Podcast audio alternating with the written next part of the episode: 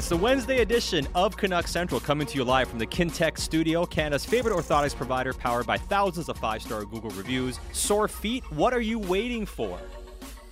It is Canuck Central. And Canuck Central is for Enzyme Pacific, Vancouver's premier Chrysler, Dodge, Ram, and Jeep superstore on 2nd Avenue between Cambie and Main, or at enzymepacificchrysler.ca. And as always, get your thoughts into our text inbox courtesy of Dunbar Lumber, 650 650, and we'll continue the conversation here as the show goes on. A packed show for you today. Wednesdays means overrated, underrated and that is coming up a bit later in the show. So um, you might have room, maybe just maybe. Producer Elan Chark at Satiar Shah with Israel Fehr today. Maybe squeeze a question or two in for overrated, underrated coming up a bit later on in the show. Uh, we are going to be joined by Randip Janda from Toronto for the All Star festivities. That's coming up a bit later as well. But in this segment, in a few moments, Israel, we are going to be joined by Patrik Allvin, Canucks general manager, fresh off signing a contract yeah, big extension. day for him. Big day for him. And I mean, I guess we expected this after Rutherford got his deal, but it's hard to say anything but well deserved for both of the leaders in the Canucks front office. Yeah, I mean, look, it's uh, almost two years to the day. It's just over a week, so it's almost two years to the day that uh, he took the job, and it feels like it feels like a lot longer in the sense of what they've been able to accomplish. And not that's not to say that it's a it's a done deal. Um, I, am sure, you know, having heard uh, Allvin talk earlier today, that he's not looking at this as a finish line of, in any way, and that there are ways to make this team better this season, uh, that there are bigger goals, uh, but that the progress that's been made over the last couple of years mm-hmm. is is is pretty substantial. And yeah, sure, there were some of the the core pieces in place. Still some big decisions to make last year. Mm-hmm you probably talked about JT Miller versus Bo Horvat 192 uh, times a day. We may have had a conversation or two. and so those that was a, that was a big decision. Making the trade for Filip Hronek yeah. coming out of that was a big decision. There have not been you know, it hasn't been easy so to speak, but they've almost they've made it look easy in parts because They've been aggressive. They've made trades. They've done stuff that I think a lot of other management groups would go out there and say, "Oh, that's impossible. We can't do that." I, I would just it just reminded me of something we've talked about off air. I think a bit you and I, Izzy, and that is building a program and also the resources you need to have sustainability. And uh, one of the things that this organization has done, obviously, in addition to creating a front office that's very coherent and is making good decisions, they also have built out Abbotsford really well. Now we'll talk about that a bit more maybe in the next segment in terms of where the Canucks find themselves and, and could this be a real sustainable venture for this organization long term. Patrik Allvin was asked about that today, of course, when, when he met with the media and he mentioned it's not just about this year, it's about long term. It's about, you know, us having a sustainable winner here and that's something that they're building on. And we'll talk about that a bit more. And when you compare it to other organizations and where the league is trending, you know, the resources you spend on your developmental system matters in a huge way. So I think it's going to be interesting to kind of delve into that when it comes to this team. Absolutely. And there are the building blocks are there with the group right now. And the, there's the success, which that just helps speed up, I think, the process because the players can buy in. Obviously, Rick Tocchet has come in now over the past calendar year and been able to relay that message. And there's there's unity from the coach and the management group. And so with Rutherford extended here, Allvin extended here, not going to sit here and say that this guarantees long term success. It's still very hard to predict.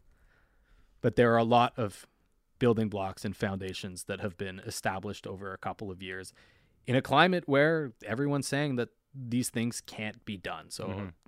tons of credit to them. The, the extensions are, are are well earned and in Patrik Allvin's case, you know, for today, I'm sure uh, pretty satisfying. I'm sure he can take some pride, but trade deadline's coming up. That's the next. That's the next thing that fans are going to be evaluating. Oh yeah. How, how does the roster improve between today and, and March 8? And we'll get into that with uh with the general manager. And let's go to the Dispatch Plumbing, Heating, and Air Conditioning Hotline. We're now joined by Canucks general manager Patrik Allvin, fresh off signing a new contract extension to remain with the club. First of all, congratulations on the new deal, and uh, uh, how good does it feel during the break to get this done uh, for the long term here? Uh, thank you very much, guys. I'm very uh, thankful and uh, excited about the future and um, very humble and honored to to continue to be part of Vancouver Canucks and the trust that the ownership, uh, that Aquilini family shows in me, and the trust and believe that Jim Rutherford shows in me. So, um, very excited. Two years in now into this job, Patrik, and now with this extension, uh, the future looks like it should be uh, a few more. Uh, in these two years, coming into Vancouver at the time that you did, what stands out to you about where you were, where the team was in 2022 versus where you are now in terms of the progress that the organization has made? Well, I think that's uh, you know, what what you just said that the, the, the the being part of a process here and being aligned from the ownership uh, through the management, coaches, and players. I think that's where what I'm proud of to see uh, see how the players are are buying into how we want to play, uh, trusting our coaching staff to help them to get better, and uh, we're coming coming together as a team. That on and off the ice, that that's what I'm more most happy about. And as far as your approach to the job, because uh, I think you know we don't quite know exactly what goes on during your day to day. You know, I've asked around with people who worked with you in the past, who work with you now, and they say you have a very intense day to day approach. Like you view every single day as of the matter of the utmost importance that you have to see what you can do to make the team better. Where does that intensity for the day to day approach kind of come from? What what fuels that? I uh, I don't know. I think uh, you know uh, being fortunate to work in the NHL. I don't think you can take any day for granted. Um, it's a very competitive league, and and uh, I I just learned from uh, good players to uh, to be humble and uh, and and that you always have something to prove. And uh, you know, we trying we're talking about finding competitive advantage. How do we get better on and off the ice? Uh, I think that's what what you want to strive for, and you you you want to empower your staff uh, to to help me making uh, my decisions easier. So, I just uh, I think it's uh, contagious, and and I think we we have that. Uh, we have that mindset from for myself and to the coaches coaching staff too the the, the next day mentality and and it has worked up to this point so we'll continue to push for that prior to joining the Canucks obviously you've had a lot of experience mostly in Pittsburgh and working with Jim Rutherford but this was a big opportunity for you to be the general manager to to be in that role. What are the challenges about being the the GM that that you relish to this point? Well what but people uh, was telling me that uh, it, it's it's a big difference sitting in the big chair uh, or in the smaller chair across mm-hmm. the table and, and having uh, opinions, but now you're going to make decisions. Uh, it, it's definitely a, a bigger chair to sit in. I'm very fortunate to have Jim around here uh, day to day and, and bouncing things off him uh, on, on the daily stuff and and also learning from him. Uh, you know, always be ahead of things and how competitive he is. So um, definitely uh, thankful uh, to have him uh, as my boss. Well, and and you know, I know we talked about this before, and you've mentioned it's really hard to make trades in today's National Hockey League, but you guys have been able to make trades better than or more than any other club in the National Hockey League. Uh, what's been the, the key to be able to pull that off? Is it as simple as being on the phone all the time, talking to teams, knowing what's going on, or does it take some some deeper relationship building to be able to make trades at, at this type of rate that you guys have been able to do? Well, I think it's a little bit of both. I, I guess it's it's the communication part within within your organization, uh, within the coach, with with with, it, with the coaches on, on the day to day stuff, how they feel. Um, my my hockey up staff and, and my scouts, uh, what they see out on, on the field, uh, and and big part of it is uh, the relationship part and, and communication part with other teams. Uh, I think that's that's basically what I'm what I'm trying to do uh, every day to to communicate and and uh, get information.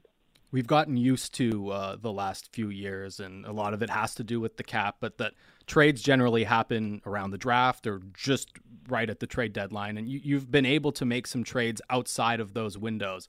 Do you find that there is a little bit more flexibility there when you're willing to put yourself out there and have those conversations outside of these periods of time where we've just gotten used to all of the transactions happening?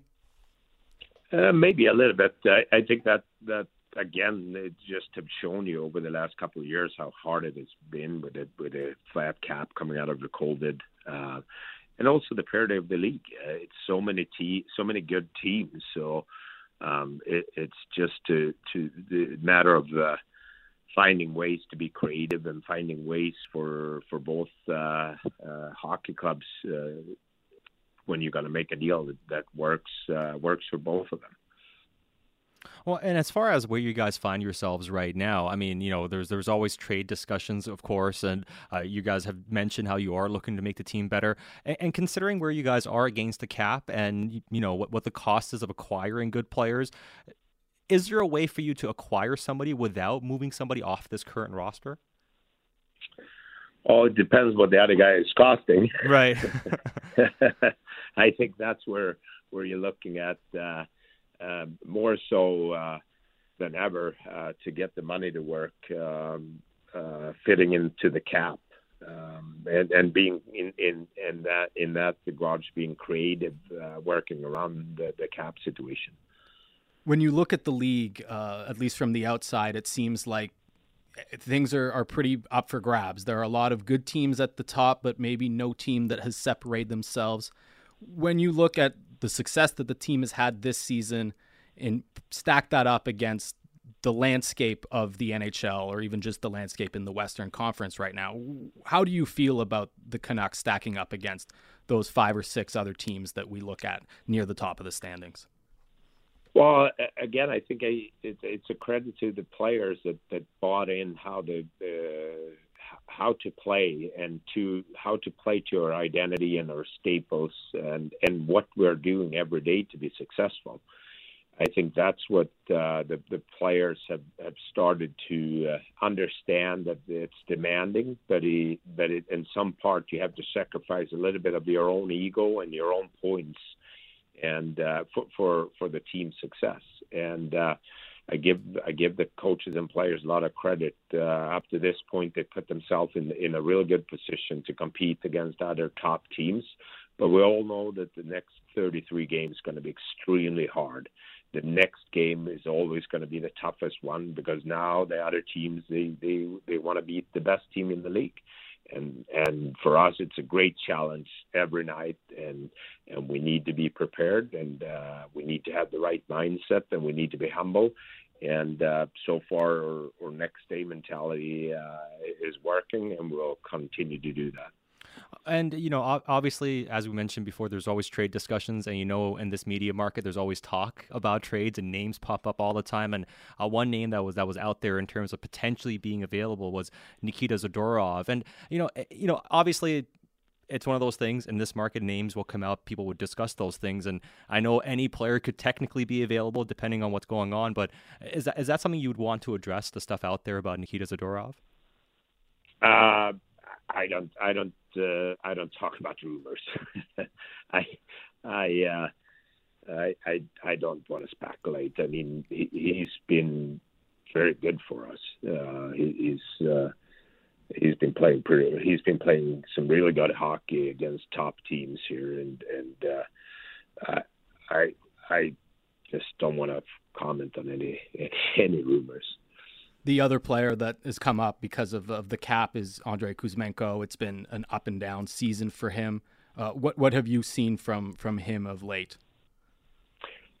You know what, uh, Andre Andre is, is playing his second year as a pro, and I we all know how hard the league is, and uh, we're playing uh, a different structure. We're playing with more structure and and different uh, systems. So obviously, it takes time to get the, uh, used to it and adjusted. Uh, I will say that that Kuzi is, is, a great kid and he's been working hard uh, with the coaches uh, to to find his game and play uh, to the potential where we all know that he's capable of with his skill set. Uh, and you know, you guys uh, obviously, like you mentioned before, if, if you have to make moves, there has to be some money going in, money going out, and, and ultimately we'll see what decisions are made on players. But you guys have done a really good job improving the depth so far for this organization. And you guys mentioned you still want to improve that because you know injuries do hit. But what's been the, the kind of key in terms of assessing players that you bring in and, and how you evaluate them in that way? Well, I think uh, you know the conversation with with Rick Tocchet and how he wants to play and and what kind of player types he wants and uh, understanding the puzzle we have to to fit in and we want to put every single player in a position to succeed and uh, I think we have more players in Abbotsford that are knocking on on the door and, and want to prove that they belong in the National Hockey League as well. So, and obviously, in in some of the cases here, being more familiar with with some of the names from the past and and knowing what they're capable of in in in a in a structured uh, system that we want to play. So. I think there's a combination, and, and I think my staff is doing a good job too with that improved depth, how much do you weigh uh, the fit and the the potential impact that a player, even if you're bringing them in for a smaller role, will have in relation to the star players, the core players that, that you have on this roster?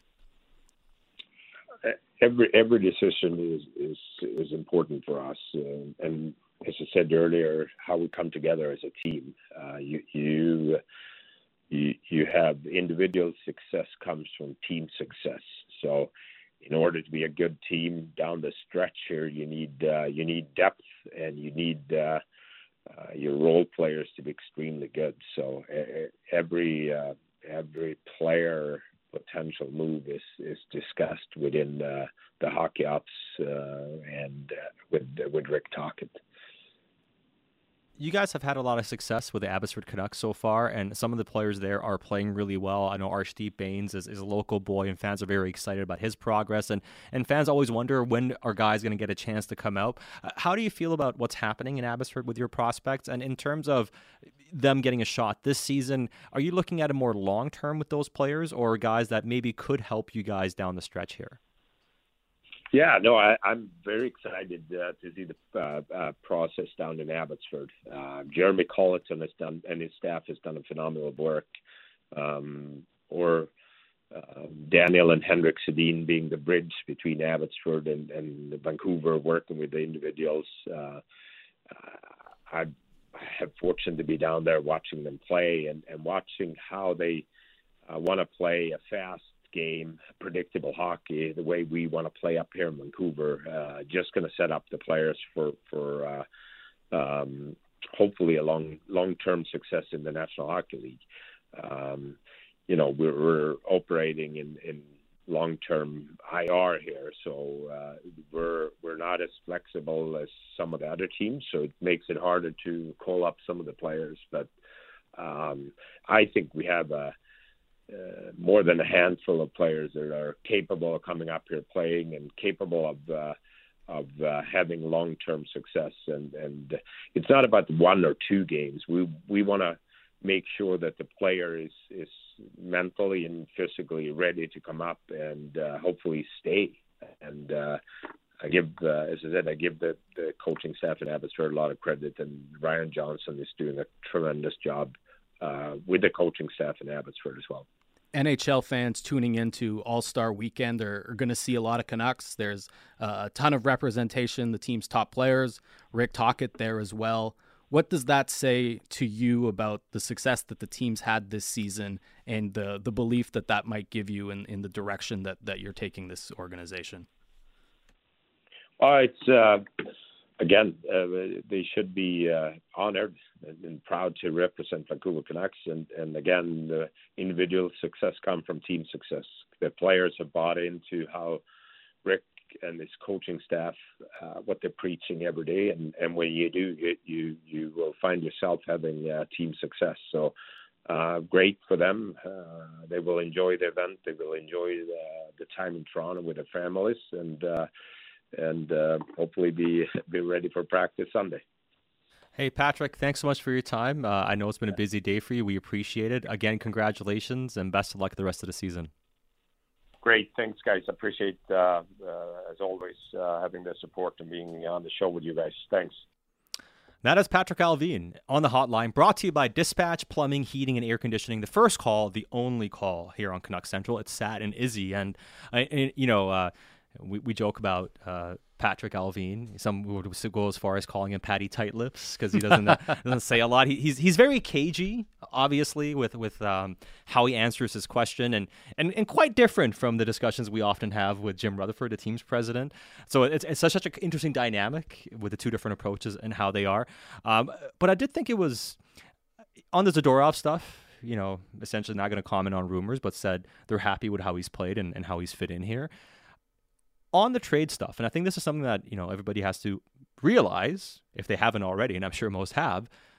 It's going to be almost impossible for them to make any additions to this team without moving something off the team. And he kind of joked, "Well, it depends yeah, on." you got to chuckle. You got, you know, it depends what you you you have to get in. But if you're trying to bring in somebody with somewhat of a significant salary, even if they retain on that salary, you got to part with something off your main roster. And what that's going to be, I think we're all waiting to see but clearly something they're going to have to do. Yeah, it's the it's the cap realities Yeah. for for most teams, certainly for this team, but the, those two players that were mentioned in the interview, uh, and, and he didn't have much to add, if anything, on, on Zadorov and Kuzmenko, but they are the names that pop up here for, for obvious reasons. They're they're not cheap players at the moment. Kuzmenko in particular, not playing in impact positions.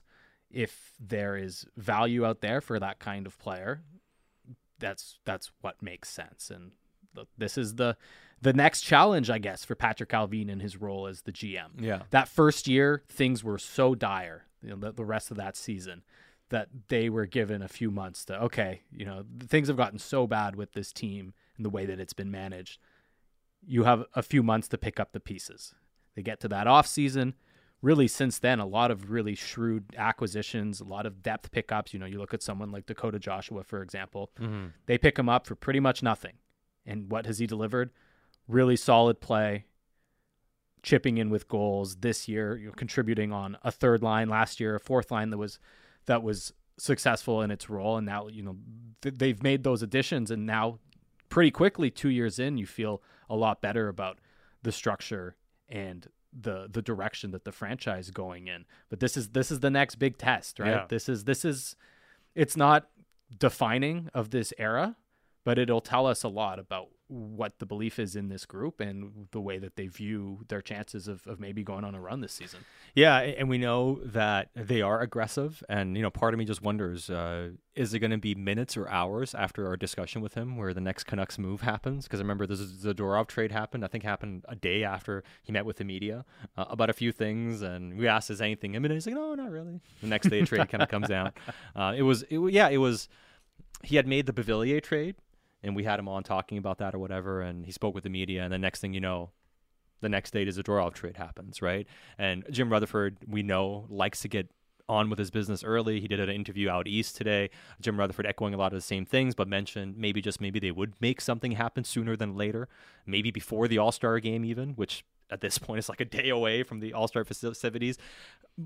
But I would put money on them making a deal relatively well ahead of the trade deadline. Like it's not going to obviously we're only you know a month out at this stage. It's not like it's that far out, but it wouldn't surprise me in the least if it's pretty soon where they make that deal where they acquire somebody. It's uh, in the playbook, Jim Rutherford's playbook, and then you know with Patrik Allvin being the one that's pulling the strings in Vancouver with Rutherford. And he said in the interview, right, like Rutherford's such an important mentor to him, not just by hiring him for this position, but shaping the the views that he has and the way that he can sit in that big chair, the way that he put it today. This is this is out of the playbook, and there are enough pieces at the top end of the market, specifically thinking about forwards, where it makes some sense to hey get that deal done. The price isn't going to necessarily be, especially if it's for a rental, completely exorbitant. You're not going to have Yeah. to get into a bidding war. If you're willing, I think if the Canucks are willing, if they're able to f- first clear the space and then secondarily reach the bar f- uh, for someone like Elias Lindholm, then you can, I think, start to see some some activity that way. It's not going to be a March March seventh, March eighth kind of thing. No, and I think it is important for them too to get somebody in and try to get that person uh, up to speed with the team too because it takes time. And if you have a longer runway to get that guy up to speed with the team and figure out you know how to play and really build some chemistry ahead of the deadline i mean ahead of the playoffs that's obviously uh, something that you would prefer to do. Uh, keep your thoughts coming into our dunbar lumber text inbox 650 650 we'll hit more of your questions and your comments. We'll continue the conversation on the other side. Andrei kuzmenko uh, some comments by Allvin on him, but also when he met with the media today, earlier after signing an extension. And we'll talk about how the Abbotsford Canucks can play a huge part in this, the sustainability of success, hopefully, for this organization. It is Canuck Central with Satiar Shah and Israel Fehr on Sportsnet 650.